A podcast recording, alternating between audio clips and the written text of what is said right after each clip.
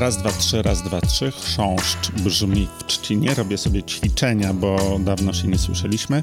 Podcast e, Trypower Podcast wraca. A w dzisiejszym odcinku spotkamy się z Pawłem Durakiem. Nie po raz pierwszy. Cześć Paweł. Cześć, cześć, witam wszystkich.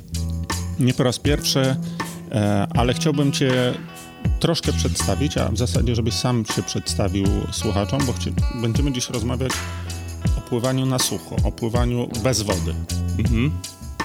I chciałbym e, celem takiego wprowadzenia, żeby e, słuchacze wiedzieli, z kim ja rozmawiam, prawda? Bo poza, e, poza, e, poza basenem, na którym prowadzisz zajęcia, czy poza sklepem Tripower, niekoniecznie musisz być tak znany, a chodzi mi o utworzenie pewnego takiego kontekstu, bo wiesz, często jak się w podcastach spotykamy z gośćmi, oni wygłaszają jakieś swoje poglądy, natomiast bez umieszczenia tego w kontekście, co to jest za zawodnik, co on pływał, jakie ma doświadczenia, no to to, co się sprawdza u niego, niekoniecznie musi się sprawdzać potem u, u naszych słuchaczy. Paweł, ty byłeś profesjonalnym pływakiem. Em, nie wiem, czy to się nazywa profesjonalnie. Ja też nie wiem, czy profesjonalny, na, na, ale- na pewno zawodnikiem. Byłem, Zawodnikiem. By, byłem zawodnikiem pływania, pływałem dosyć dużo, pływałem około 15 lat e, jako zawodnik. A Em, kiedy zaczynałeś? Miałem chyba 7 lat, tak, tak mi się wydaje. Byłem, byłem w drugiej klasie, więc a, a wcześniej poszedłem do szkoły, więc akurat wychodzi 7 lat. Najpierw się uczyłem pływać, później poszedłem do klubu, gdzie złapałem bakcyla. Trochę miałem pierwszych sukcesów, jakby dosyć dobrze pływałem po nauce pływania, więc mnie wciągnęli do klubu. No i tam zostałem w zasadzie w moim rodzimym klubie w Suwałkach do końca liceum. E, Po liceum poszedłem do AZS AWF Warszawa, gdzie bardzo chciałem być, zawsze imponowali mi zawodnicy z AZS-u, dlatego że mieli takie zielone czepki, szybko pływali i dla mnie to było takie marzenie, żeby zawsze tam się znaleźć. No i w AZS-ie pływałem 4 lata, udało mi się załapać na Mistrzostwa Świata, na Mistrzostwa Europy do sztafety. No i w zasadzie tyle, jeśli chodzi o moją... e, Tam mieliście rekord Polski w tej sztafecie. Mieliśmy prawda? rekord polski, chyba dalej mamy jeden rekord polski na 4 razy 200. Nie, mamy rekord polski chyba w klubowej sztafecie, a w e, narodowej sztafecie nas, e, nas wyczyścili ostatnio, ale gdzieś ktoś mi mówił, że jeszcze jakiś rekord jest, więc, e, więc było to dla mnie dosyć zaskakujące, dlatego że to pływanie jednak trochę poszło do przodu, się wyrównało bardzo e, na przestrzeni ostatnich lat. A to jest tak, że pływacy trochę mniej cenią sztafetę, czy ty taki jesteś, wiesz, skromniś? Bo jak ci kiedyś pytałem o tą sztafetę, to tak, a, no, tak, tak, jest taki rekord. Mm, y, Zawsze mam taki trochę niedosyt, bo otarłem się o to indywidualną kwalifikację, ale nigdy jeszcze jakby indywidualnie się nie zaklasyfikowałem, chociaż miałem tam szansę na półfinał, na finał Mistrzostw Europy, trochę mi nie poszło w tym starcie, e, więc ta sztafeta dla mnie jest takim trochę pocieszeniem. Nagroda pocieszenia. Tak, trochę taka nagroda pocieszenia. E, Na pewno sztafety są bardziej prestiżowe, szczególnie na zachodzie. E, Szczególnie Amerykanie traktują sztafety bardzo poważnie i, i, i cały system też się opiera głównie przez jakąś rywalizację drużynową. Sztafety są często na początku zawodów, co jest e, w ogóle zupełnie inne niż w Polsce. W Polsce są na końcu. Wszyscy czekają zainteresowani na sztafety, ale wszyscy, którzy tak naprawdę kibicują, niekoniecznie. I te sztafety są jakoś tak na deser, ale tak naprawdę nie wszyscy na nie zostają. E, pamiętam, jak byłem w Kanadzie trenerem, no to, to wszystkie sztafety, zawsze zaczynało się od sztafet i to było takie dosyć prestiżowe, imponujące. Wszyscy pływali w sztafetach, zawsze każdy klub chciał pływać w sztafetach, mm, więc trochę taka różnica podejścia. Może stąd też się bierze takie moje kiwanie głową na sztafety, ale to nie jest dlatego, że, że nie doceniam sztafet, uważam, że są bardzo prestiżowe, tylko że po prostu wywodzę się z jakiegoś takiego em, kulturowego, em, no po prostu tak było, tak było u nas i te sztafety zawsze były jakieś na drugim planie, mimo że nie powinny moim zdaniem. A ile godzin, czy ile kilometrów pływałeś będąc zawodnikiem? Dużo, bardzo dużo. E, Akurat e, za moich czasów się jeszcze pływało bardzo dużo i wciąż się pływa i może się powinno tak pływać, ale może nie aż tak dużo. Pływaliśmy 11 treningów w tygodniu. Pływaliśmy po 8 km, jak już byłem w AZS-ie, więc to było bardzo duże obciążenie. Mm, 22 godziny w tygodniu, plus jeszcze 3 godziny siłowni zazwyczaj wychodziło. To już było na tyle dużo, że ciężko było udźwignąć jakieś inne obowiązki. Oczywiście mieliśmy uczelnię, ale mieliśmy indywidualny tok studiów i tam mogliśmy sobie dostosować trochę zajęcia pod, pod swoje potrzeby, ale mm, ciężko było zrobić coś więcej, więc, więc to już było takie mm, więcej niż pełen etat. tak A trenowałeś tylko w Polsce, czy również za granicą? E, nie, ja trenowałem tylko w Polsce. Były takie kuszące propozycje mm, mm, wyjazdu do Stanów. W sensie, może nie tyle, że propozycja, ale wtedy Polacy zaczynali wyjeżdżać do Stanów, ale tak jak mówiłem wcześniej, mi imponowali bardzo chłopaki z AZS-u, e, te zielone czepki wyryły mi się w głowie i wiedziałem, że zawsze chcę być w AZS-ie AWF Warszawa, więc, więc tam po prostu poszedłem i to jakby było trochę spełnienie moich marzeń i, i bardzo się dobrze z tym czułem. Więc e, tak naprawdę Stany mnie nie ciągnęły, ale taka fala wyjazdowa, pierwsza fala wyjazdowa, może nie pierwsza, były wcześniejsze, ale, ale takie, takie moje pokolenie e, na pewno bardzo dużo wyjeżdżało, już e, się mm, trochę osadziło w tych Stanach i później te osoby, moi rówieśnicy, mój rocznik, starszy rocznik, odrobinę młodszy rocznik, ściągnęło też kolejnych zawodników już, już jeszcze większą falą, ale, ale to była taka powiedzmy pierwsza fala, o której jakby słyszałem, zaczynały się jakieś tam kontakty w Stanach, byli ludzie, e, znaliśmy ludzi, którzy, którzy tak naprawdę w tych Stanach są, wiedzieliśmy, że mogą nam pomóc, mogą pomóc ogarnąć jakieś formalności, porozmawiać z trenerami, więc, więc to zaczynało się robić łatwiejsze, no ale tak jak mówiłem, no, mi, mi AZS jakby wystarczająco odpowiadał i, i tutaj zostałem. Jako suwalszczanin, dobrze mówię? Suwalczanin. Suwalczanin? Chociaż, chociaż teraz e, zaraz się znajdzie jakiś, e, jakiś lingwista i powie, że może suwalszczanin też można mówić, ale suwalczanin e, my mówimy. Dobrze. Jako suwalczanin... Nie chcę pływa... się pogrążać.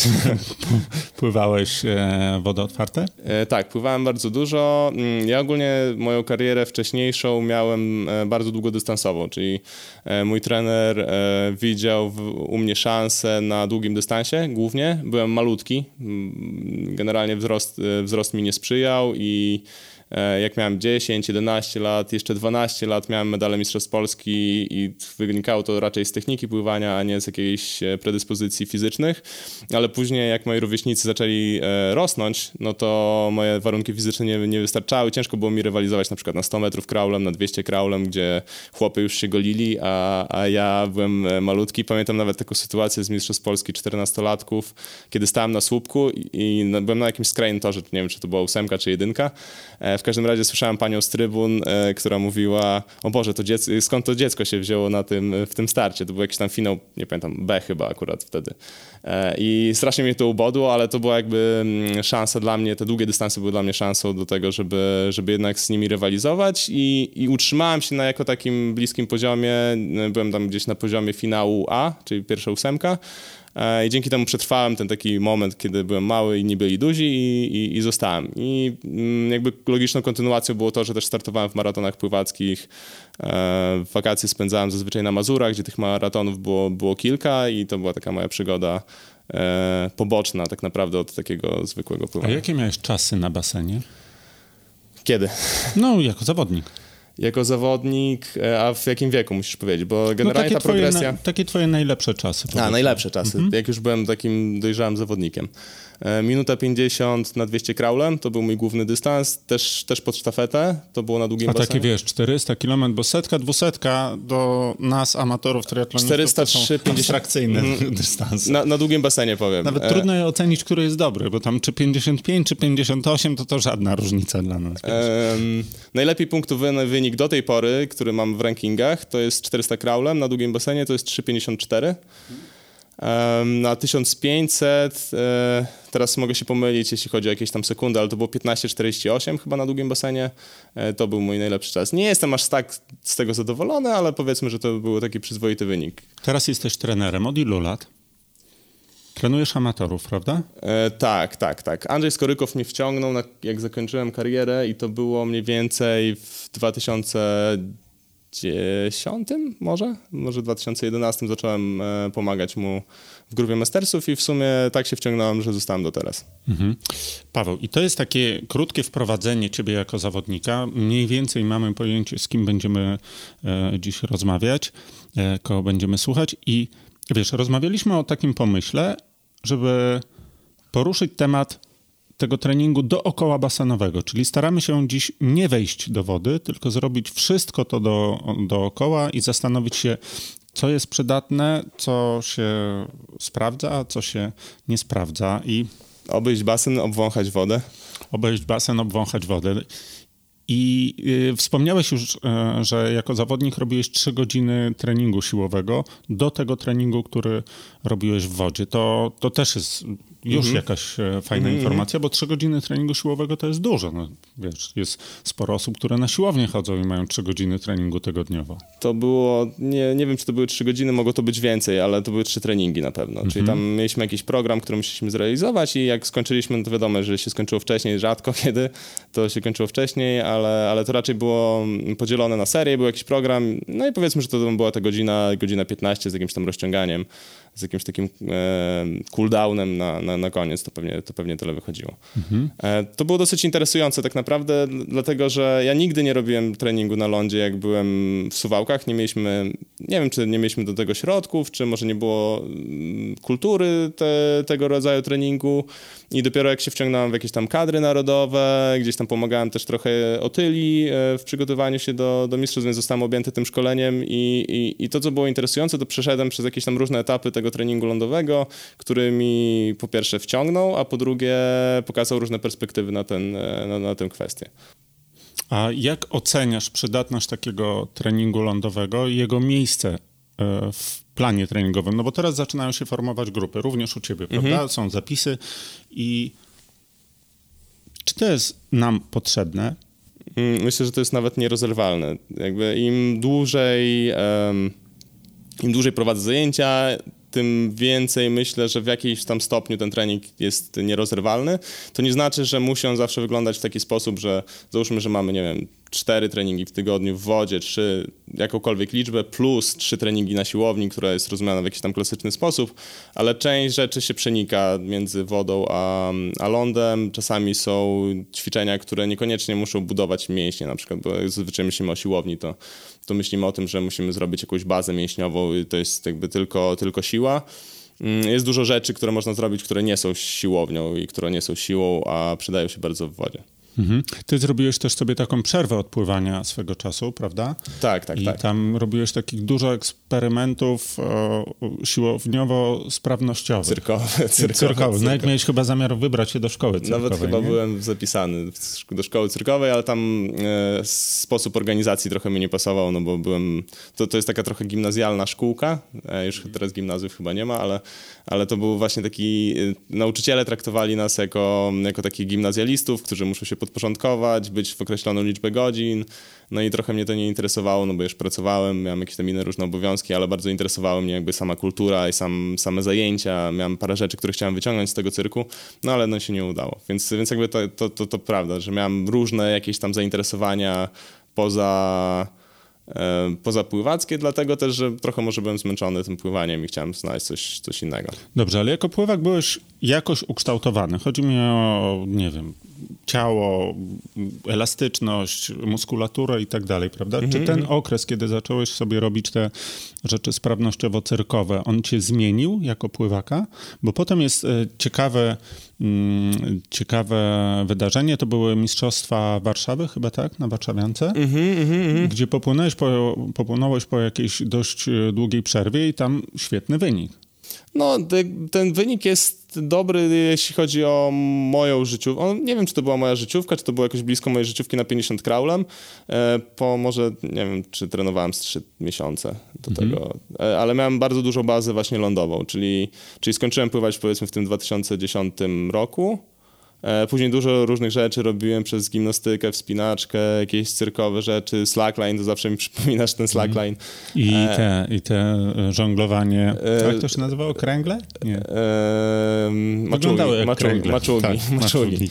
E, więc to zainteresowania nie zawsze były związane z jakimś tak stricte z pływaniem, ale, ale byłem dosyć dobrze ale wiesz, przygotowany. tam wchodzi koordynacja, wchodzą różne tego typu też. Jest dużo, dużo rzeczy, które można byłoby stąd wyciągnąć, może niekoniecznie pod kątem pływania, ale trochę trochę jednak tak, bo na przykład żonglowanie uczy e, rytmiki bardzo mocno, bardzo mocno rozwija układ nerwowy i, i część rzeczy się trochę przekłada, bo na przykład w pływaniu też mamy rytmikę. Jak żonglujemy, mhm. nie wiem, trzema piłkami, w kraulu mamy też ten rytm na trzy, czyli sześciotak, tam są trzy kopnięcia podczas jednego ruchu, czy sześć kopnięć podczas jednego cyklu i tak naprawdę się okazuje, że jesteś, jeżeli jesteśmy dobrzy w rytmice, no to jest nam łatwiej e, rozumieć, kiedy te nogi mają współpracować z rękoma, więc jakby to jest taki pierwszy, przykład, który mógłbym, e, mógłbym podać. Um, no, także, tak, także jakby te zainteresowania były bardzo zróżnicowane i wracając jeszcze do tej, do tej Warszawy, mm, myślę, że właśnie, że to, te, ta cała baza lądowa mi bardzo mocno pomogła, żeby szybko wrócić do, do jakiejś tam formy i, i popłynąć blisko życiówki. Pewnie tam 400, 200, na, na, na pewno bym nie popłynął w takim tempie, jakim, um, jakim pływałem kiedyś, bo potrzebowałbym do tego więcej treningu, ale jakby nie wypadłem z obiegu w taki sposób, jaki można byłoby się spodziewać. To nie wiem, czy to było 6 lat przerwy, czy 7 lat przerwy mm -hmm. po pływaniu. E, więc, więc jakby to, ten powrót był stosunkowo gładki i, i zaskakujący w, w, pewny sposób. Mhm. Jak stają ci nowi adepci pływania na twoich zajęciach i patrzysz sobie na ich ograniczenia, właśnie te z punktu widzenia ich elastyczności, gibkości czy siły, nie samego pływania, mhm. staramy się dziś nie wejść do wody, to co ci przychodzi pierwsze na myśl? Zazwyczaj e, jest, jest różnie. Przede wszystkim jakby ludzie są bardzo różni, mają różne, mm, różną przeszłość. Niektórzy coś tam robili sportowo, niektórzy nie w ogóle, ale pierwsze, co, co tak naprawdę ich ogranicza, to jest to, że nie mają takiej instrukcji obsługi swojego ciała.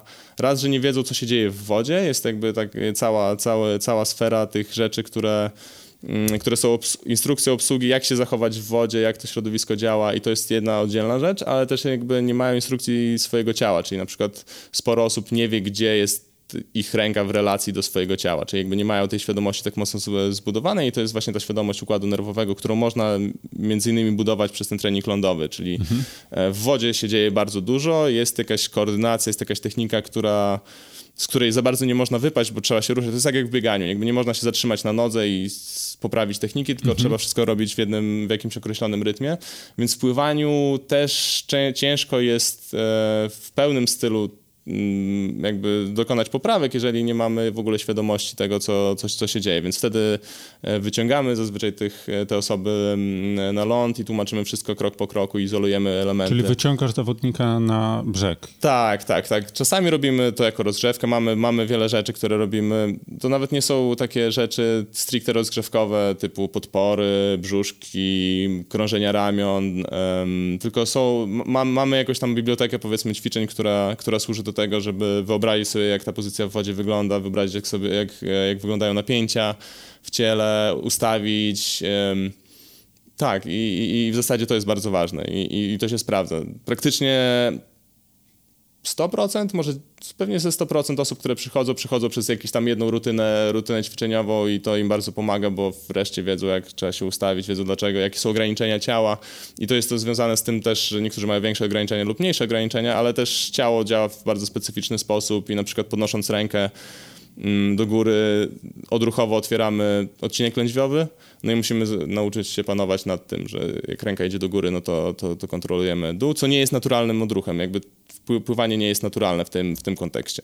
Mhm. A takie budowanie świadomości tego swojego ciała to jest to, że stajesz naprzeciwko zawodnika i próbujesz mu coś wytłumaczyć, czy to jest to, że on sobie idzie na siłownię, na przykład staje przed lustrem i próbuje wykonać jakieś ćwiczenia patrząc w lustro? No bo tak mhm. Bez pomocy z zewnątrz, czyli bez tego instruktora, trenera czy lustra, to wydaje mi się, że to jest absolutnie nie, mm nie do ogarnięcia. Bo ja na przykład świetnie mm pływam. Ja jestem jednym z lepszych pływaków na świecie no. w swoim wyobrażeniu. Mhm. Natomiast jak oglądam filmy, to są podłożone filmy mhm. i też y, nie przekłada mi się to na czas zupełnie. Ale wiesz, jakbym miał sobie wyobrazić siebie jak mhm. to jest perfekt. Jest tu parę rzeczy, jest parę etapów, które trzeba przejść na pewno I, i, i ten początek jest taki, że ten instruktor, trener jest bardzo istotny, dlatego że on musi wytłumaczyć o co chodzi. E, czyli mm, wracając do tego odcinka lędźwiowego, jakby stawiam na przykład osobę przy ścianie, przyklejam jej odcinek lędźwiowy, mamy przesunąć ręce za głowę i tłumaczę dlaczego, jakby w którym momencie odbywa się ten problemowy, problemowy moment i jakby on musi to przede wszystkim zrozumieć jakby o co chodzi. Drugi etap to jest taki, że musi nauczyć się przekładać to na swój język ciała, czyli, czyli musi jakby zrozumieć, musi nauczyć się ustawiać ciało w konkretnej, e, w konkretnej pozycji i na początku będzie potrzebował dużo pomocy ustawienia, złapania za rękę, bo nie wie, gdzie ta ręka jest, nie wie, jak to, jak to wygląda, ale stopniowo przez, przez, przez ćwiczenia, które są robione regularnie, raczej nie dużo, ale regularnie, e, nabywa tej świadomości i wtedy jest w stanie na przykład pójść do domu, zrobić to samo. Czyli zazwyczaj mówię, słuchaj, dobra, ty wiesz o co chodzi, pójdź do domu, spróbuj zrobić to samo, stań przed lustrem, jeżeli nie wiesz, gdzie jesteś, jakby mm, nagraj się, poproś kogoś, żeby cię nagrał, bo teraz wszyscy mają smartfony i to jest super łatwe. Mm, więc wtedy przenosi to do domu i wtedy sam zaczyna to robić. Im więcej robi sam, tym jest lepiej, dlatego że on w końcu musi być samodzielnym pływakiem, musi sam rozumieć o co chodzi. E, no bo ja nie jestem w stanie być zawsze, nie jestem w stanie prowadzić za rękę. Mm, więc jakby staramy się wykreować takiego dojrzałego pływaka, który nie dość, że rozumie, co ma robić, to jeszcze jakby potrafi to zastosować. No i później kolejny etap jest też taki, że musi umieć to zachować w dynamicznych warunkach, no bo, bo tam stawiamy przy ścianie, ustawiamy konkretną pozycję, trzymamy ją przez jakiś czas, jest to stosunkowo łatwe i później to nabiera jakiegoś tam poziomu skomplikowania. A to jest taki integralny element treningu, bo zastanawiam się, czy to, jaka, jakie jest miejsce w treningu na tego typu zajęcia. Czy to jest tak, że na każdym treningu coś robimy, plus praca domowa, czy można sobie to zrobić oddzielnie samemu i wtedy na pływaniu, na, na, na treningach robicie czyste pływanie, od ściany do ściany mm, cały czas? To, to pływanie jest o tyle, tyle, tyle problemowe, że często jesteśmy ograniczeni czasem i, i trzeba to jakoś tym zarządzać.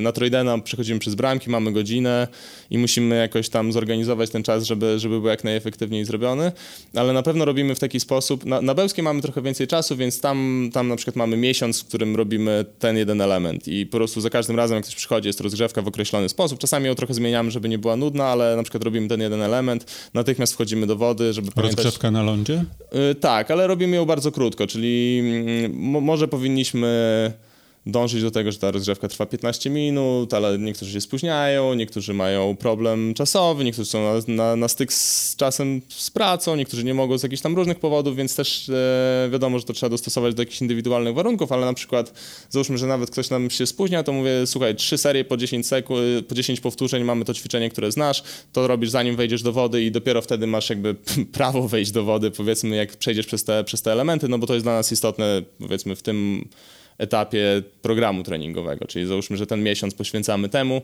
więc jakby to jest super ważne, żebyś zaczął tego, wyczyścił umysł, e, przypomniał sobie, jakie są te napięcia mięśniowe, które, które są wymagane do tej pozycji i później robimy to, to w wodzie, więc jakby staramy się też, żeby ten czas między ćwiczeniem a, a wejściem do wody był powiedzmy minimalny.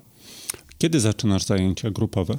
E, zaczynamy w, od 16 września wszystkie grupy tak naprawdę zaczynają od 16 września. A jak długo, jak długo powinien trwać e, cykl e, przygotowań do zawodu? Mm, to zależy. W sensie... No wiesz, w triatlonie szykujemy się raczej no powiedzmy pod 2 kilometry. Wypośrodkujmy to między Ironem mm -hmm. a krótszymi dystansami. Mm, pewnie im dłużej, tym lepiej. W sensie do, y, dużo osób robi sobie przerwę na pewno po, po, po, sezonie. Tak naprawdę sezon jeszcze się nie skończył, z tego co wiem. I tam Za chwilę są, się skończy. No, powiedzmy, że początek września, jeszcze tam gdzieś na koniec września są jakieś zawody, później są jakieś tam przerwy. No, są Hawaje, ale tam tłumy nie jadą. E, tak, ale dużo osób wraca właśnie w październiku, w połowie października. Są jeszcze osoby, które mają urlopy e, we wrześniu. E, więc powiedzmy, że taki październik, listopad ludzie zaczynają wracać. Oczywiście im wcześniej jest, tym lepiej i, i im dłuższy sezon, e, tym jest lepiej. Zazwyczaj na początku my też zajmujemy się takimi podstawowymi rzeczami, grupy zazwyczaj są odrobinę niejednorodne, przychodzą nowe osoby, więc trzeba, trzeba jakby te same definicje e, wytłumaczyć wszystkim, żebyśmy porozumiewali się jednym językiem, ale sezon od października, od listopada, jeżeli ktoś cały sezon przepracował, to też jest, to, to też jest ok, też to wystarczy, szczególnie jeżeli sezon jest dosyć długi i później kończy się, się we wrześniu. Moje pytanie wzięło się stąd, że z jednej strony e, mówi się o tym, że ta zima i jesień w związku z tym, że jest bardzo często odpuszczenie właśnie roweru czy biegania, to jest świetny moment na to, żeby mm. bardzo mocno postawić na pływanie. Też wszyscy triatloniści wiedzą, że to pływanie przestaje przynosić jakieś tam zauważalne, e, zauważalną poprawę. Ona, e, ona się trochę blokuje w okolicach marca, jak zaczynamy, marca, kwietnia, kiedy zaczynamy wychodzić na rower, na zewnątrz na bieganie, kiedy tam zwiększamy objętość i obciążenie, no to też pływanie jest takim świetnym zwierciadłem w ogóle zmęczenia, prawda, kiedy mm. te wszystkie napięcia w nas wychodzą. I e, ja zauważam, że słabo jest z poprawianiem się. Ale ja sobie też zastanawiam się nad takim rozwiązaniem, kiedy właśnie zajmujemy się tym swoim zakresem ruchów, siłownią i tak dalej właśnie jesienią, a pływanie mimo wszystko zaczynamy później. Tylko też oczywiście, żeby to nie było zbyt krótkie, mm -hmm. czyli czy powiedzmy, że e, jestem osobą wątłą, z słabym zakresem ruchów, mhm. czy zaleciłbyś mi wtedy, czyli powiedzmy jestem początkujący, prawda? Mhm, mhm. czy zaleciłbyś, zaleciłbyś mi jednak start od września, tak jak zaczynacie grupami, czy najpierw popracować sobie na lądzie, wejść później na basen, no bo też zakładam, że to takie znużenie, umęczenie treningiem też wtedy nastąpi trochę mhm. później, bo mamy dwa zupełnie inne rodzaje treningu. Jeżeli ktoś jest początkujący, to bym zalecił wcześniej. Ale jeżeli ktoś na przykład miał sezon za sobą, no to też e, e, nie byłoby zbyt rozsądnym zaczynać od razu po sezonie. Jeżeli ktoś jest zmęczony, to, to mhm. wszystko zależy właśnie. Nie? Jeżeli mhm. ktoś jest zmęczony i czuje, że, że potrzebuje przerwy, to, to, to jasne przerwa. No ale, ale generalnie im więcej czasu mamy, tym lepiej, bo te rzeczy, o których mówiłem, one wymagają czasu, nie? To nie jest, to nie jest kwestia jakiejś nawet intensywności ćwiczeń, tylko zakodowania sobie w głowie. Jest jeszcze dużo, dużo innych rzeczy, jest jakaś tam rytmika, koordynacja, które, które wymagają po prostu czasu, żeby, żeby, się, żeby się ułożyć i e, i im więcej czasu na to jest, e, jest tym lepiej. Oczywiście wiadomo, że podczas sezonu mamy dosyć ograniczony czas, w związku z tym też nie zrobimy za dużo tych elementów. Jakby lepiej jest się skupić na jakimś tam jednym wybranym elemencie i zrobić go dobrze, dopilnować, żeby na przykład ta pozycja ciała była dobra, żeby, e, żeby te błędy się nie powtarzały, niż zrobić dużo elementów i później tak naprawdę żaden nie wychodzi, nie wychodzi dobrze. Więc jakby stopniowo jest, lepiej stopniowo eliminować jakieś tam błędy, ale do nich już nie wracać, niż robić wszystko bardzo intensywnie się wypalić, zmęczyć, wrócić do, do, do starych nawyków e, bardzo szybko. Nie? Pozycję ciała robisz na sucho na lądzie? Tak. Przecież to jest y, na stojąco. Mm, bo to jest jeden z komponentów. E, mhm. E, to jest jeden z komponentów, czyli zaczynamy właśnie ucząc, jaka ma być relacja poszczególnych części ciała względem siebie, jakie mają być napięcia mięśniowe i one są bardzo zbliżone do tego, co powinniśmy czuć w wodzie, mm, bo ta pozycja, którą robimy, to, to, to nie jest trzymanie mm, podporów, tych planków, jakichś różnych innych rzeczy. One są też pomocne, żeby, żeby, żeby wzmocnić jakoś tam mięśniowo w niektórych, w niektórych kontekstach, ale, ale tak naprawdę taką podstawową pozycję ciała tłumaczymy po prostu na lądzie, bo, bo wtedy łatwiej jest ludziom wejść do wody i spróbować to przełożyć do wody. Więc jakby tym drugim komponentem jest ta cała równowaga w wodzie, mhm. E, nauczenie się przełożenia tych samych napięć na sytuację w wodzie. Każdy ma inną strukturę ciała, więc e, nie wiem, jedni mają dłuższe nogi, drudzy krótsze, jedni lepiej leżą, drudzy, drudzy mniej. Często zdarza się tak, że że ludzie walczą z tonącymi nogami, ale przeciwną, przeciwną stroną są osoby, które super leżą na wodzie i wtedy one walczą z tym, że nogi są nad wodą, więc, więc jakby to to jest kolejny etap, więc z jednej strony uczymy te, tego, tej relacji między, między kończynami, między, między tułowiem, ale później znowu wchodzimy do wody i poświęcamy bardzo dużo, dużo czasu na pozycję w wodzie, w wodzie. A powiedz mi, mm, ta siła budowana e, w pływaniu, nie, to nie jest taka siła, wiesz, ze strongmana i e, dużą rolę ma tutaj też chociażby zakres ruchów. Czy mhm. u amatorów, którzy przychodzą ze słabym zakresem ruchów, e, uważasz, że da się coś z tego zrobić? Czy to już trzeba po prostu pogodzić się z tym, że jest gruz mhm. i w mhm. ramach tego gruzu jakoś zarządzać e, treningiem i, i dopasowaniem go do, mhm. do zastanych warunków?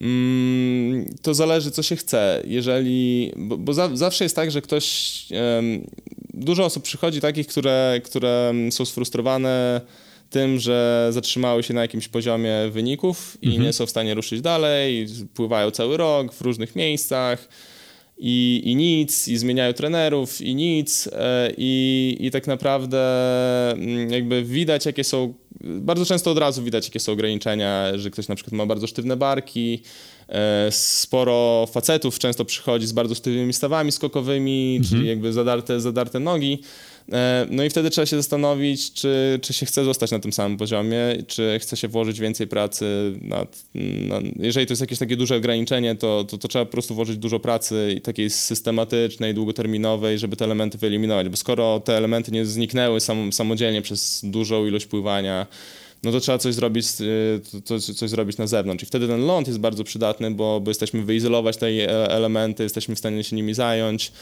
Um, jakby oprócz pływania. One zazwyczaj nie zajmują dużo czasu wtedy w ciągu dnia, nie trzeba iść na siłownię na dwie godziny e, codziennie, żeby, żeby to robić, tylko wystarczy na przykład robić to regularnie, parę razy po 5 minut w ciągu dnia.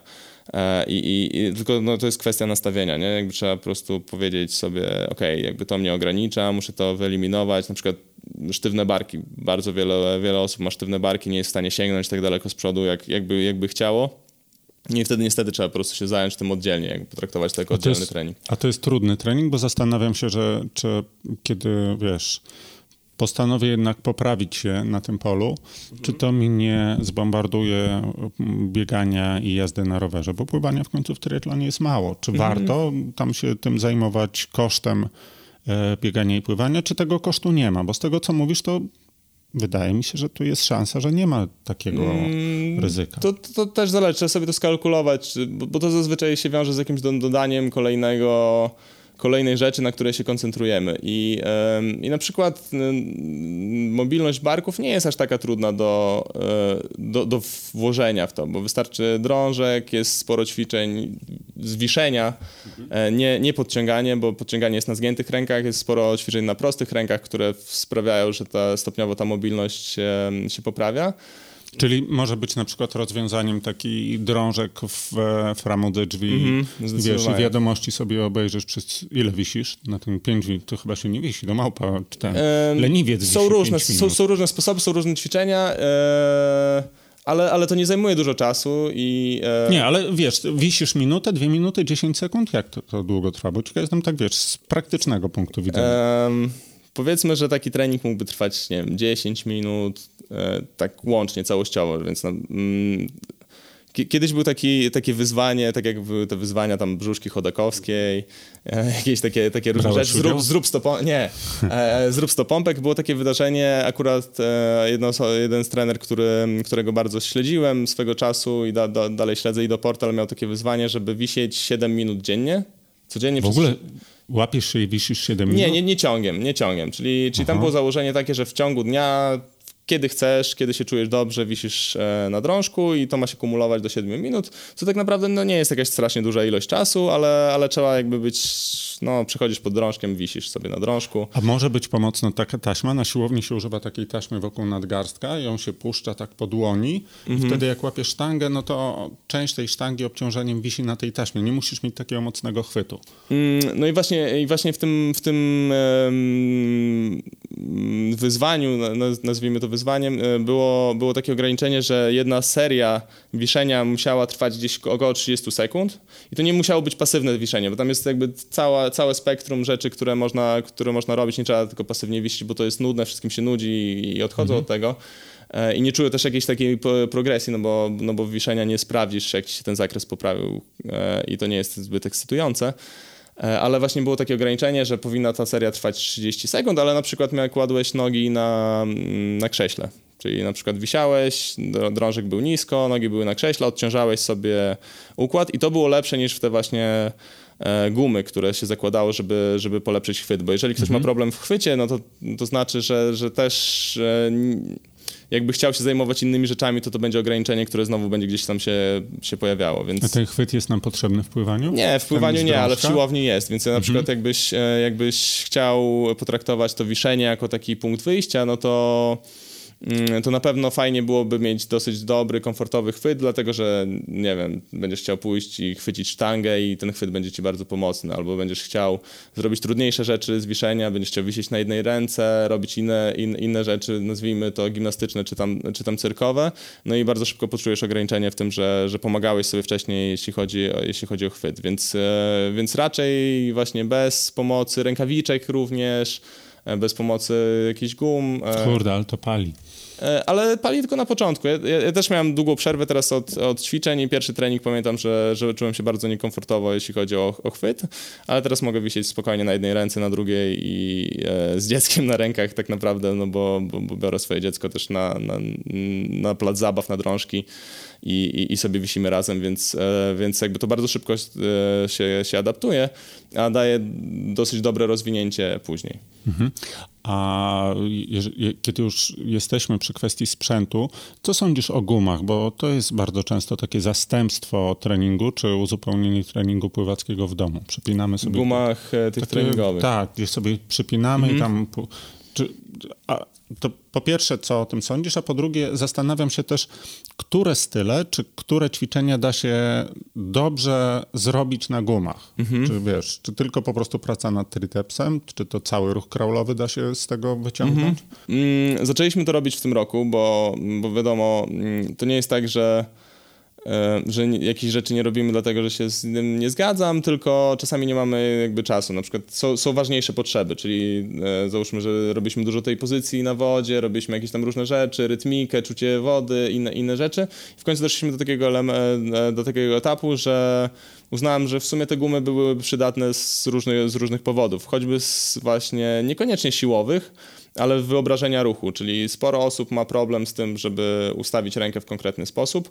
Gumy są super sposobem na to, żeby te ramiona zorientować w przestrzeni. Jest jakiś opór na gumie, który, który, który powiedzmy może nie jest zbliżony do tego, co jest w wodzie, bo właśnie to, to jest największy zarzut dla gum, że, że one są zupełnie inne niż, niż to, jak środowisko wodne pracuje, ale choćby z tego powodu, żeby nauczyć się ustawiać rękę w taki sposób, jaki powinniśmy w kraulu, czy w delfinie, czy w grzbiecie, czy w żabie, mm, to te gumy są dosyć ważne.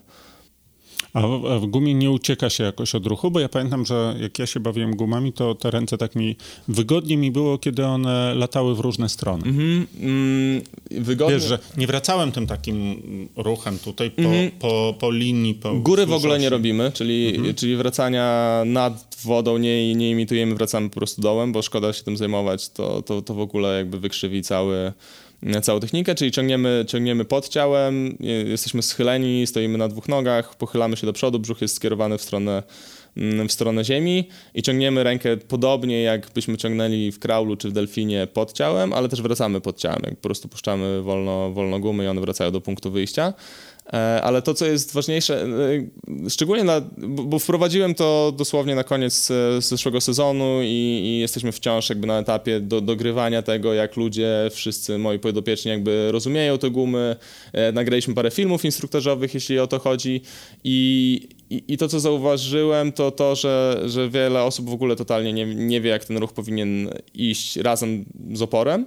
E, w związku z tym mamy dużo statycznych ćwiczeń, czyli na przykład ustawiamy pozycję z przodu, e, jak te ręce powinny, powinny leżeć, pozycję pod ciałem, pozycję z tyłu i tak naprawdę trzymamy, nie wiem, 10-15 sekund taką statyczną pozycję po to, żeby zakodować, jak, jak ta pozycja ma wyglądać. I dopiero wtedy, kiedy wiem, że ktoś umie to zrobić, to, to idziemy dalej i robimy na przykład przejście między pierwszą pozycją a drugą, drugą a trzecią i robimy to jakby bardzo małymi kroczkami, dlatego że jak robimy cały ruch, mm, to znowu on jest zniekształcony. Zupełnie odruchowo robimy inaczej. Robimy to w naturalny sposób, dlatego że jesteśmy silniejsi w jakimś tam konkretnym zakresie e, podczas pociągnięcia e, ale woda znowu nie jest, pływanie w ogóle nie jest naturalne w tym, w tym zakresie. Czyli na przykład e, nie wiem, czy jestem w stanie to tak obrazowo powiedzieć, żeby bez, bez pokazywania e, słuchacze, słuchacze to, mm, e, to, to zrozumieli bez problemu, e, ale tak jak się podciągamy, jeżeli, jeżeli się podciągamy na drążku, to najsilniejszą pozycją, załóżmy, że mamy podchwyt, żeby, żeby, żeby to uprościć,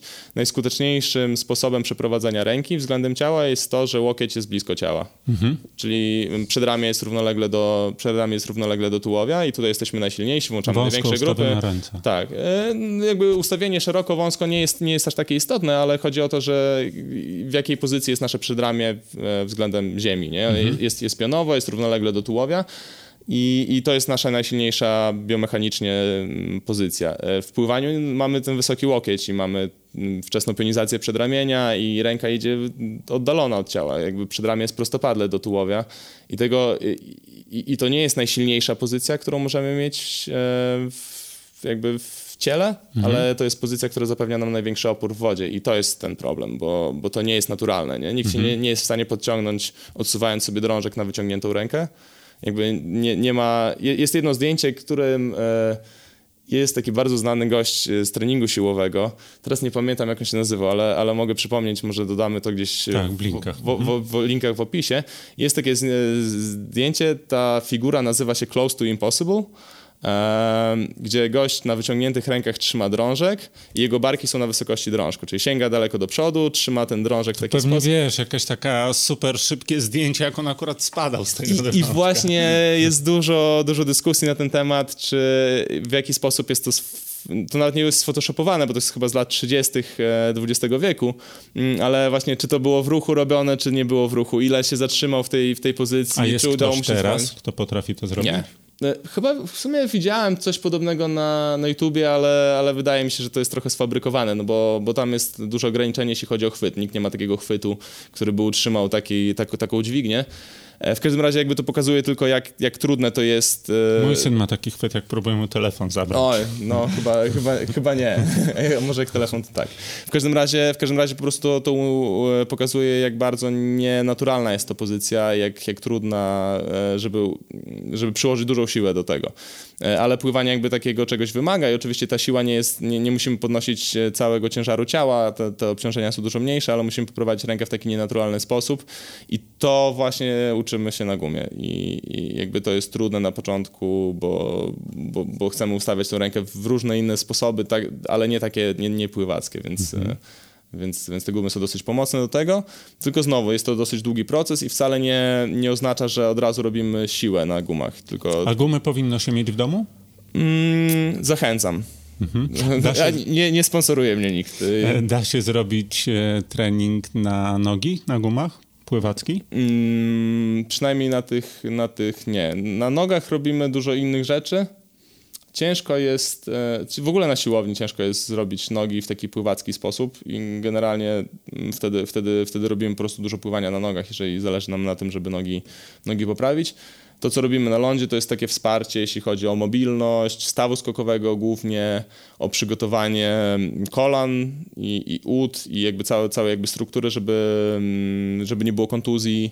E, biodra zazwyczaj są przykurczone, więc to jest coś, co możemy zrobić na, na siłowni, ale bardzo ciężko jest jakby nauczyć się ruchu w jakiś taki sztuczny sposób e, poza, poza wodą, więc jakby możemy zrobić wszystko poza wszystkie te rzeczy, o których powiedziałem poza wodą, ale samego, samego pływania no, na nogach e, nie możemy. Mhm. Żeby pływać, trzeba pływać. Generalnie taki jest, taka mhm. jest mądrość e, facebookowa. I powiedziałeś, że kiedy pływałeś jeszcze w Suwałkach, nie mieliście tego treningu siłowego. On się pojawił później u ciebie w tej twojej karierze sportowej, gdzie też, jak zrozumiałem, też pojawił się wyższy poziom treningu, generalnie rzecz biorąc. Mhm. I zastanawiam się, czy jak odczułeś trening siłowy w trakcie pływania? Czy, czy jest na przykład tak, że miałeś, wchodząc do wody, miałeś wrażenie, o, to mi się poprawiło, tego wcześniej nie mhm. miałem? A, I kontynuacją tego pytania jest y, też to, czy kiedy mamy x czasu dostępnego na trening pływacki, to wykroiłbyś z niego kawałek na zajęcia na lądzie siłowe pod kątem mhm. pływania, czy jednak wszystko byś postawił na pływanie? Amator, triatlon.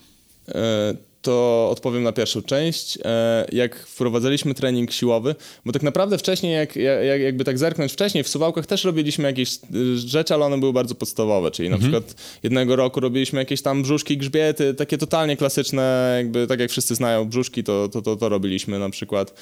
Ćwiczyliśmy na gumach i, i myślę, że to też, jeśli chodzi o jakieś takie przygotowanie siłowe pływaka, to miało znaczenie, szczególnie w tym takim końcowym zakresie właśnie, właśnie triceps, mięśnie najszerszy grzbietu, byliśmy w stanie się odepchnąć trochę mocniej, ale to nie, mm, w taki ustrukturyzowany sposób to było wprowadzone dopiero właśnie, właśnie tam na, na studiach, na, w AZS-ie.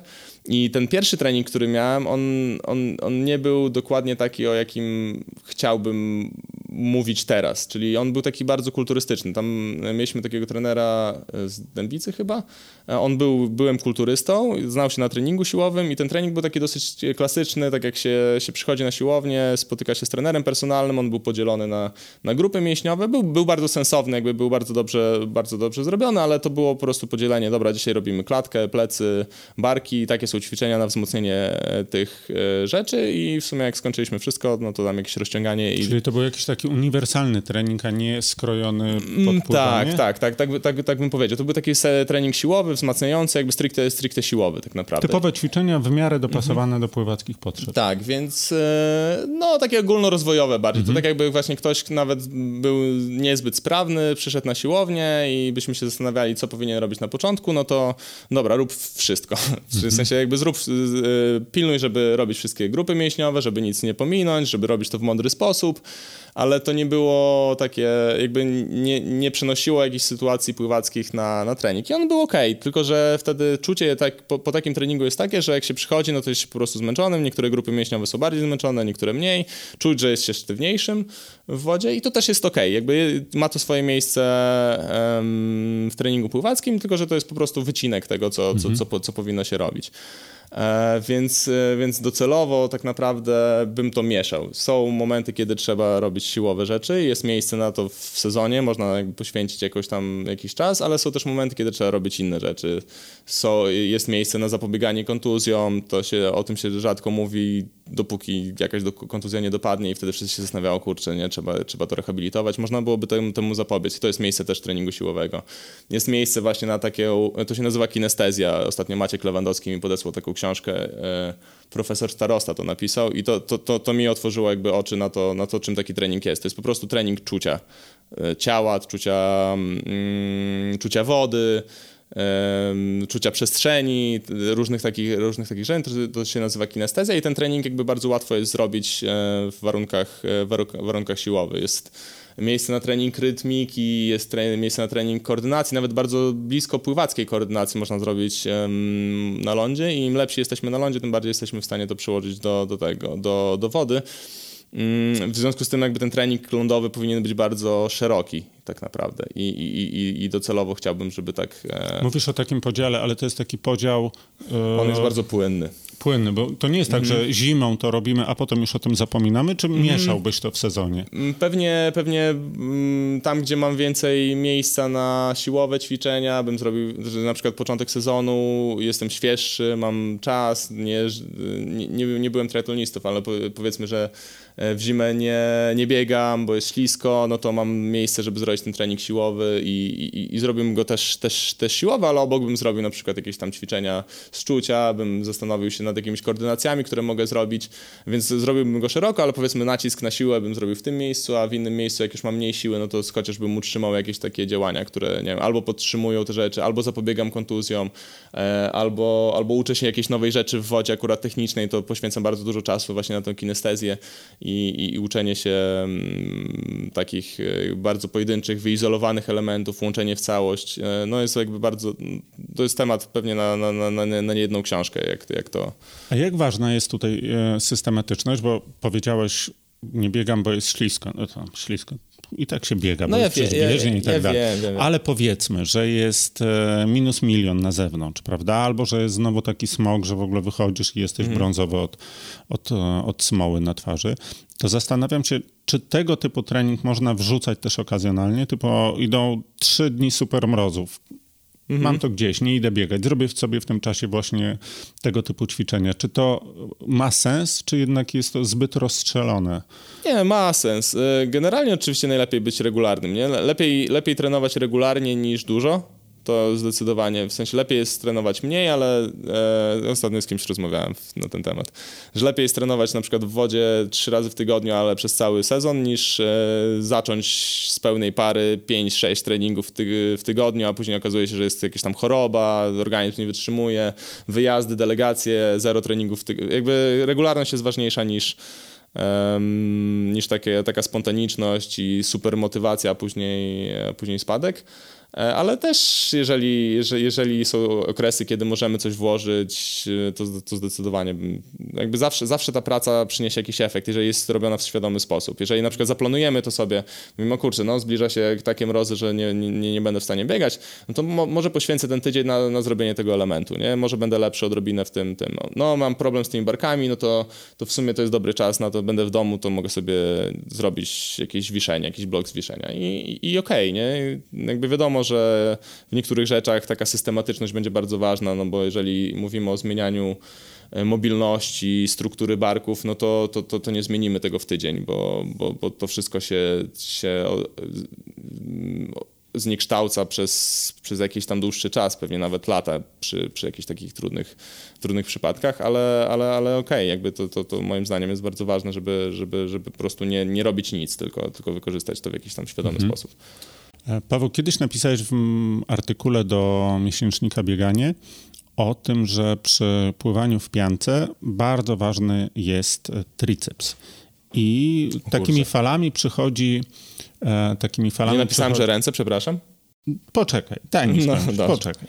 E, takimi falami przychodzi popularność na piankę bez rękawów, mhm. e, bo w niej się pływa lżej. Część osób uważa, że się pływa szybciej. Ja generalnie wielkim fanem, jak wiadomo, pianki bez rękawów nie jestem. Uważam, że ona ma swoje miejsce u pływaków, ale to wynika trochę bardziej z ich budowy, w związku z tym, że oni są mhm. troszkę dwuwymiarowi. Na nich takie typowe pianki, dopóki jeszcze nie stały się popularne, czy myślę, że za, w związku ze zmianą przepisów pływania one będą coraz częściej na rynku, ale w tej chwili dopasować piankę na pływaka jest dość trudno. On jest szeroki w ramionach, wąski w biodrach, to, to nie, nie jest to e, nie jest to łatwe. I tam pianka bez rękawów rzeczywiście ma swoją e, rację bytu, bo po pierwsze pływak jest o wiele bardziej efektywny w swoim ruchu, a po drugie przez to, że jest trójkątny na górze, te, te jego mm. szerokie ramiona mają, e, mają gdzie uciec. Natomiast dla nas triatlonistów uważam, że to nie jest najlepsze rozwiązanie i ty wtedy zwróciłeś uwagę, że bardzo często e, problem może wynikać ze słabości tricepsa i słabości z wykończenia tego ruchu w piance, gdzie mhm. masz trochę większe ograniczenie, prawda? Już nie mówię o całym przenoszeniu, które generuje tam większe mhm. obciążenie na barki, ale o tym ostatnim ruchu, kiedy mamy doprowadzić tą dłoń tam w okolicach bioder, wiesz. I z, mhm. tego, z tego bierze się prędkość, tak? Tak jak ja byłem uczony generalnie. To po pierwsze, czy zgadzasz się nadal, bo tak robisz taką minę, jakbyś się Nie pamiętam tego artykułu, dlatego się zastanawiam. Czy zgadzasz się dalej z tym, a jeżeli się zgadzasz, to jaką byś, jakie byś polecił ćwiczenia na wzmocnienie tego tricepsu, żeby w tej piance pływało się jednak troszkę lepiej? Czy w ogóle, żeby się w piance pływało trochę lepiej? Bo to są też ograniczenia na barki. Mhm. Generalnie właśnie nie, dlatego, dlatego robię taką dziwną minę, bo mam problem przypomnieć sobie ten, e, ten tekst. To, co mówiłeś o ograniczeniach w barkach, no to właśnie to jest najczęstszy powód, powód dlaczego się pływa bez, bez ramion. Po prostu mhm. się, się, się czujemy niekomfortowo i, i w sumie bez ramion e, jest łatwiej, jest łatwiej przekładać ręce, nie ma tych ograniczeń, wszyscy się czują lepiej, więc, więc jakby mogą się skupić na tym, co, mm, co jest ważne. E, jeśli chodzi o wykończenie, to tu jest, e, to, to tego nie łączyłbym z piankami chyba w ogóle, czyli e, właśnie dlatego, dlatego mam taką dziwną minę a propos tego wykończenia. Ono jest ważne, czyli są dwa miejsca, jeśli chodzi o generowanie prędkości. Jest środek, to jest mhm. pierwszy taki skok, jak się zobaczy wykres, gdzie jest największy napęd w, w czasie, mm, to, to pierwszy ten pik jest e, po środku. To jest ta faza, kiedy pionujemy przed ramię? Mm, ta faza, kiedy mniej więcej mamy rękę na wysokości barków, czyli Aha. ten środek, powiedzmy, mhm. środek pociągnięcia. I drugi skok jest na koniec. I teraz... Kiedy wyciągamy rękę kiedy z wody. właśnie dociągamy i to jest ten triceps i ta, ta, ta siła pleców mhm. I, i, i, to jest ważne pod kątem takich e, pływackim. I teraz nie wszyscy pływacy to robią, żeby było śmieszniej. Czyli mhm. e, i, i pływacy, i triatloniści, mm, są, są różne metody, są różne techniki. Często długodystansowcy skracają sobie ten tył mhm. żeby było śmieszniej, więc, e, bo po prostu on jest dosyć wymagający Generalnie siłowo. skraca się też przód, bo wtedy się bardzo walczy z napięciem pianki, e... więc lepiej to trochę przykrócić niż przód to jest właśnie gumę. Przód to jest kwestia tej, tej pozycji nie, nie chciałbym znowu zmieniać tematu, ale to jest właśnie ta, ta pozycja, którą, e, którą uczymy i, i właśnie to, co dla większości ludzi przodem jest nieintuicyjne, to jest to, że właśnie tam nie sięgamy za bardzo. Tam mamy mhm. ustawić ciało wydłużone, mamy mieć wydłużoną pozycję ciała, ale w sumie rękę niekoniecznie, niezależnie czy to jest pianka, czy bez. I to mhm. bardzo ułatwia ustawienie Czyli bez pianki też byś skrócił ruch? Właściwie tak. nie skrócił ruch, tylko nie walczył o ten każdy centymetr tak. taką super mhm. wyciągniętą jest, ręką. Widzisz, właśnie znowu robimy... E, Doszliśmy i, do wody na chwilę. I, idziemy w drugą stronę, ale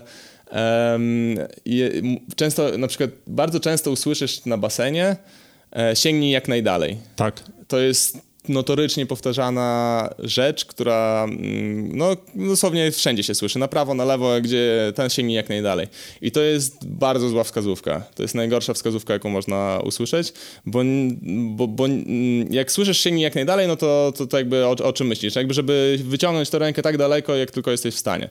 I znowu nie jestem w stanie tego powiedzieć, pokazać jakby mm, w, w audio, nie? Ale E, jak sięgasz jak najdalej, to otwierasz odcinek lędźwiowy, czyli twój najdalszy zakres ruchu, jaki jesteś w stanie osiągnąć, odbywa się przez otwarcie tułowia i zepsucie pozycji, pozycji na wodzie. Więc to, co w pływaniu chcemy E, mieć, to sięgnąć jak najdalej, ale pod warunkiem, że nie psujemy pozycji tułowej. I to robimy mniej więcej na, na lądzie podczas, e, podczas, podczas tych ćwiczeń takich kinestetycznych. I, e, i to jest ta, ta jedna rzecz. Czyli niezależnie od tego, czy pianka, czy nie, to ten ruch z przodu powinien być przede wszystkim komfortowy, odbywać się przy dobrej pozycji. Okej, okay, to, jest to jest daleko. To nie jest tak, że, że mhm. teraz skracamy i rozluźniamy rękę i i już, ale, ale, ale to jest komfortowa pozycja i to ma być pozycja, która, która ma być e, wygodna i prawdopodobnie w piance będzie to odrobinę krócej, dlatego że, że ona gdzieś tam trzyma i, i trzeba też oprócz ograniczeń w swojej strukturze e, znaleźć ograniczenia w piance i jakby się do nich dostosować, no bo nie chcemy się przepychać przez piankę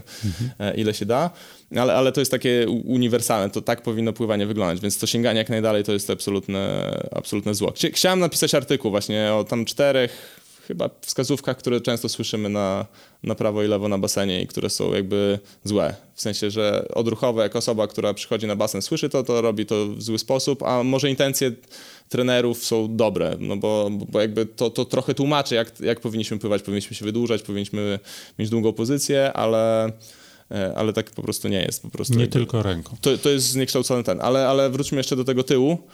E, I, i, I, z tym tyłem, czyli mówiliśmy o tym, że jest rozluźnienie z przodu, mówiliśmy o tym, że środek jest, e, środek ruchu jest jakby bardzo ważny, bo generuje napęd i on zawsze będzie, jakby niezależnie w którą wersję sobie, sobie pływak wybierze, to będzie ten, e, ten środek robił.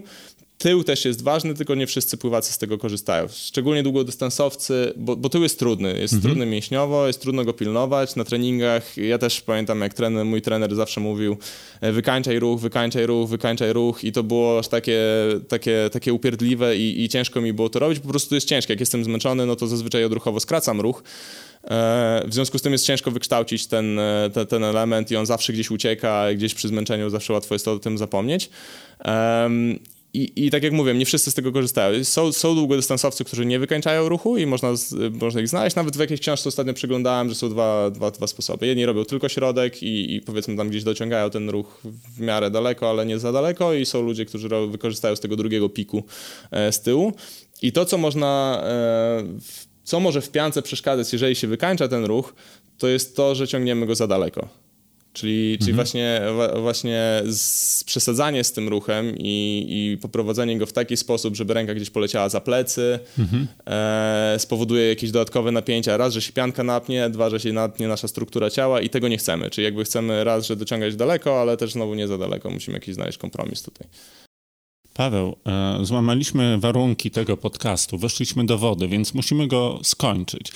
E, troszkę żartuję oczywiście, bo, e, bo bo będzie, będzie jeszcze kolejny odcinek, w którym e, znajdziemy się w wodzie, także dlatego chciałem zrobić ten podział. Natomiast na ciebie, e, ciebie chciałbym na koniec poprosić, bo my sobie tu jak siedzieliśmy, to czytaliśmy taką gazetę, w której było mnóstwo dobrych rad, w którym dokonuje się cudów tam od dwóch do trzech tygodni, a można się mm. całym zdiagnozować w tam w sześciu pytaniach było, tak? Tam było pytań. sześć testów, e, jak się tam zdiagnozować i polepszyć jakieś swoje zdolności. Tak. To chciałbym cię na koniec poprosić o to, żeby nasi słuchacze mieli taką, wiesz, taką konkretną wiedzę w garści na koniec tego odcinka. Pięć minut dziennie w domu. Mhm. Możesz się zastanowić, wytniemy ciszę. Mhm, mhm. Co byś polecił jako jako takie ćwiczenie, które powinniśmy sobie wprowadzić jako codzienną rutynę. Bo ja na przykład słyszałem, że bardzo dobrym pomysłem na rozciąganie jest to, żebyśmy sobie je robili w ciągu dnia. Wiesz, stajesz przy biurku, napniesz palce, napniesz łydkę, mm -hmm. potrzymasz 30 mhm. sekund, idziesz dalej i tak dalej. I, I starasz sobie to wprowadzić jako nie sposób na życie, wielkie słowa, ale chodzi o to, że, mm -hmm. wiesz, że to robisz cały czas. I pomyślmy o takim ćwiczeniu pięciominutowym, przydatnym mm -hmm. pływacko-siłowym. Mm, wiesz co, nie, nie muszę aż tak dużo się zastanawiać. E, przede wszystkim... E, przede wszystkim... No i wykonalne, nie gumy. Nie, nie, nie, nie, nie, jasne. Drążek, wiszenie jest super. Mhm. To, to, to zawsze wszystkim polecam, bo oprócz tego, że niesie jakieś tam korzyści pływackie, to jest e, życiowo przydatny, bo zazwyczaj nie korzystamy z tych zakresów nad głową, chyba że wkręcamy żarówkę albo trzymamy. E, Malujemy.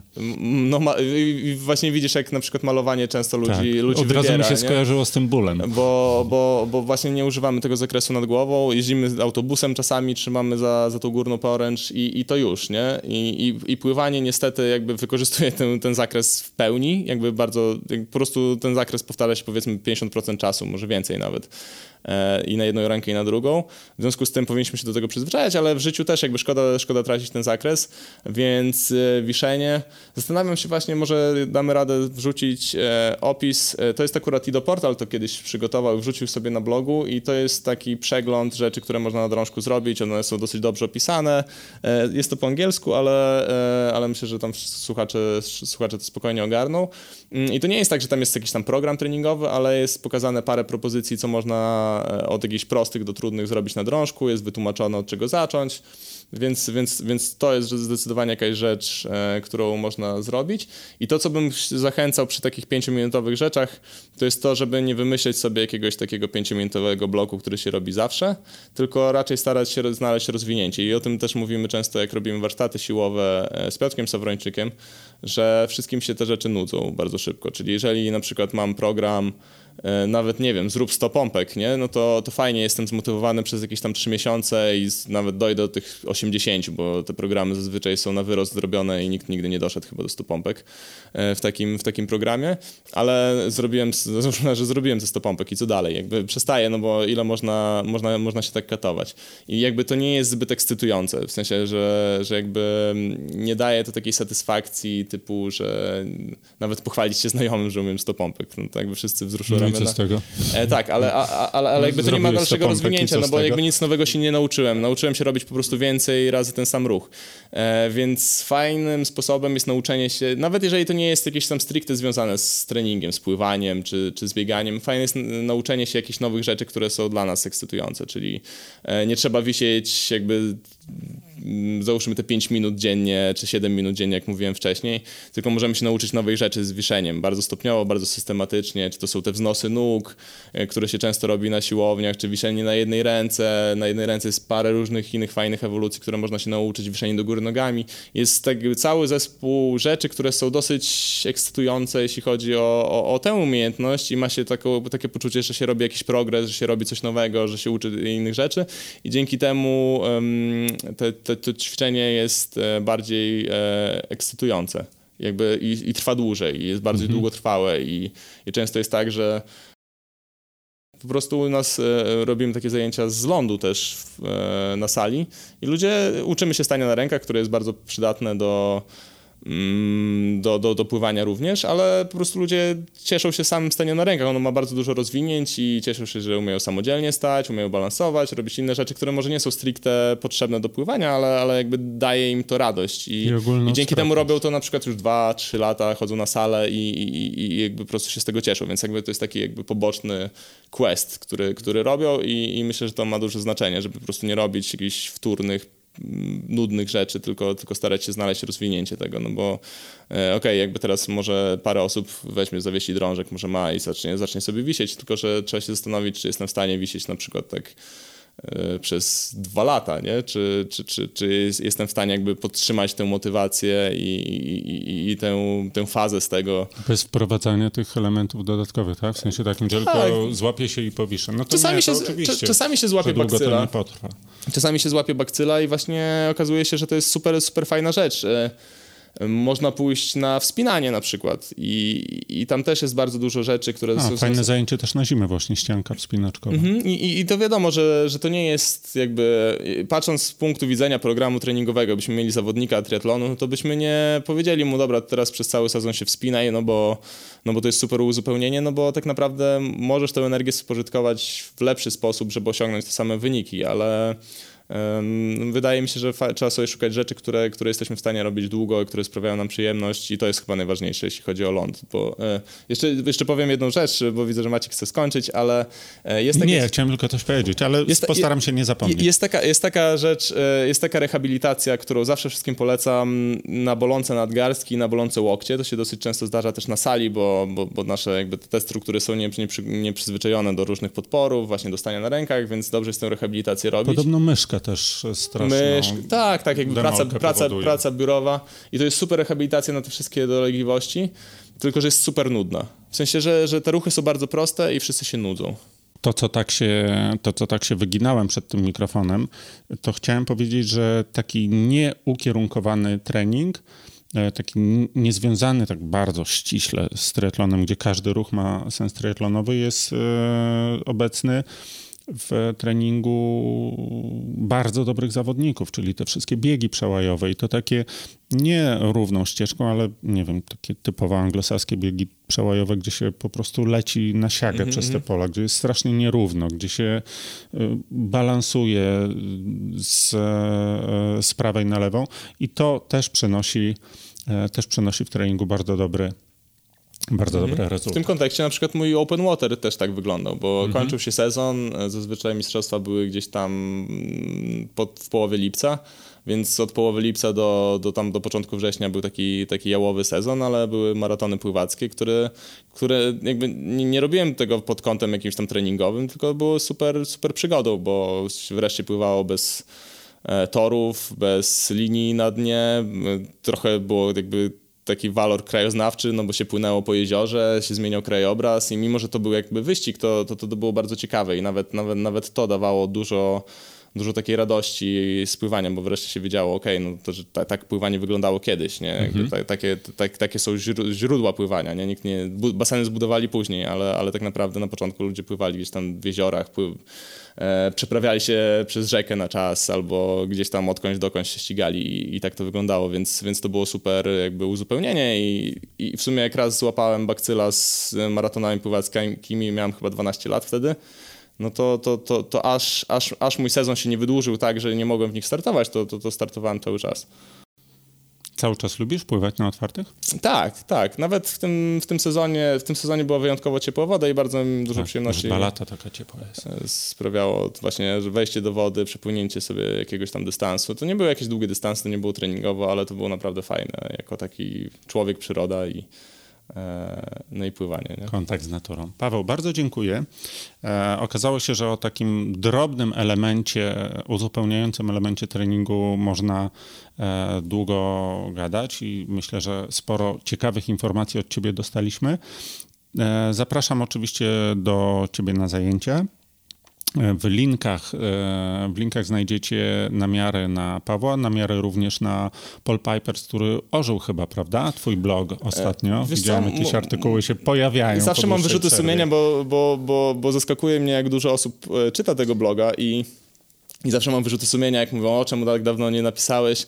E, to jest związane z tym, że po prostu nie mam czasu, że jakby tak. mam jakieś tam życie rodzinne, mam dużo, mamy dużo zajęć i chcę jak najwięcej energii poświęcić też tym osobom, które są na zajęciach, więc niestety ten blog dostaje rykoszetem e, z tej sytuacji.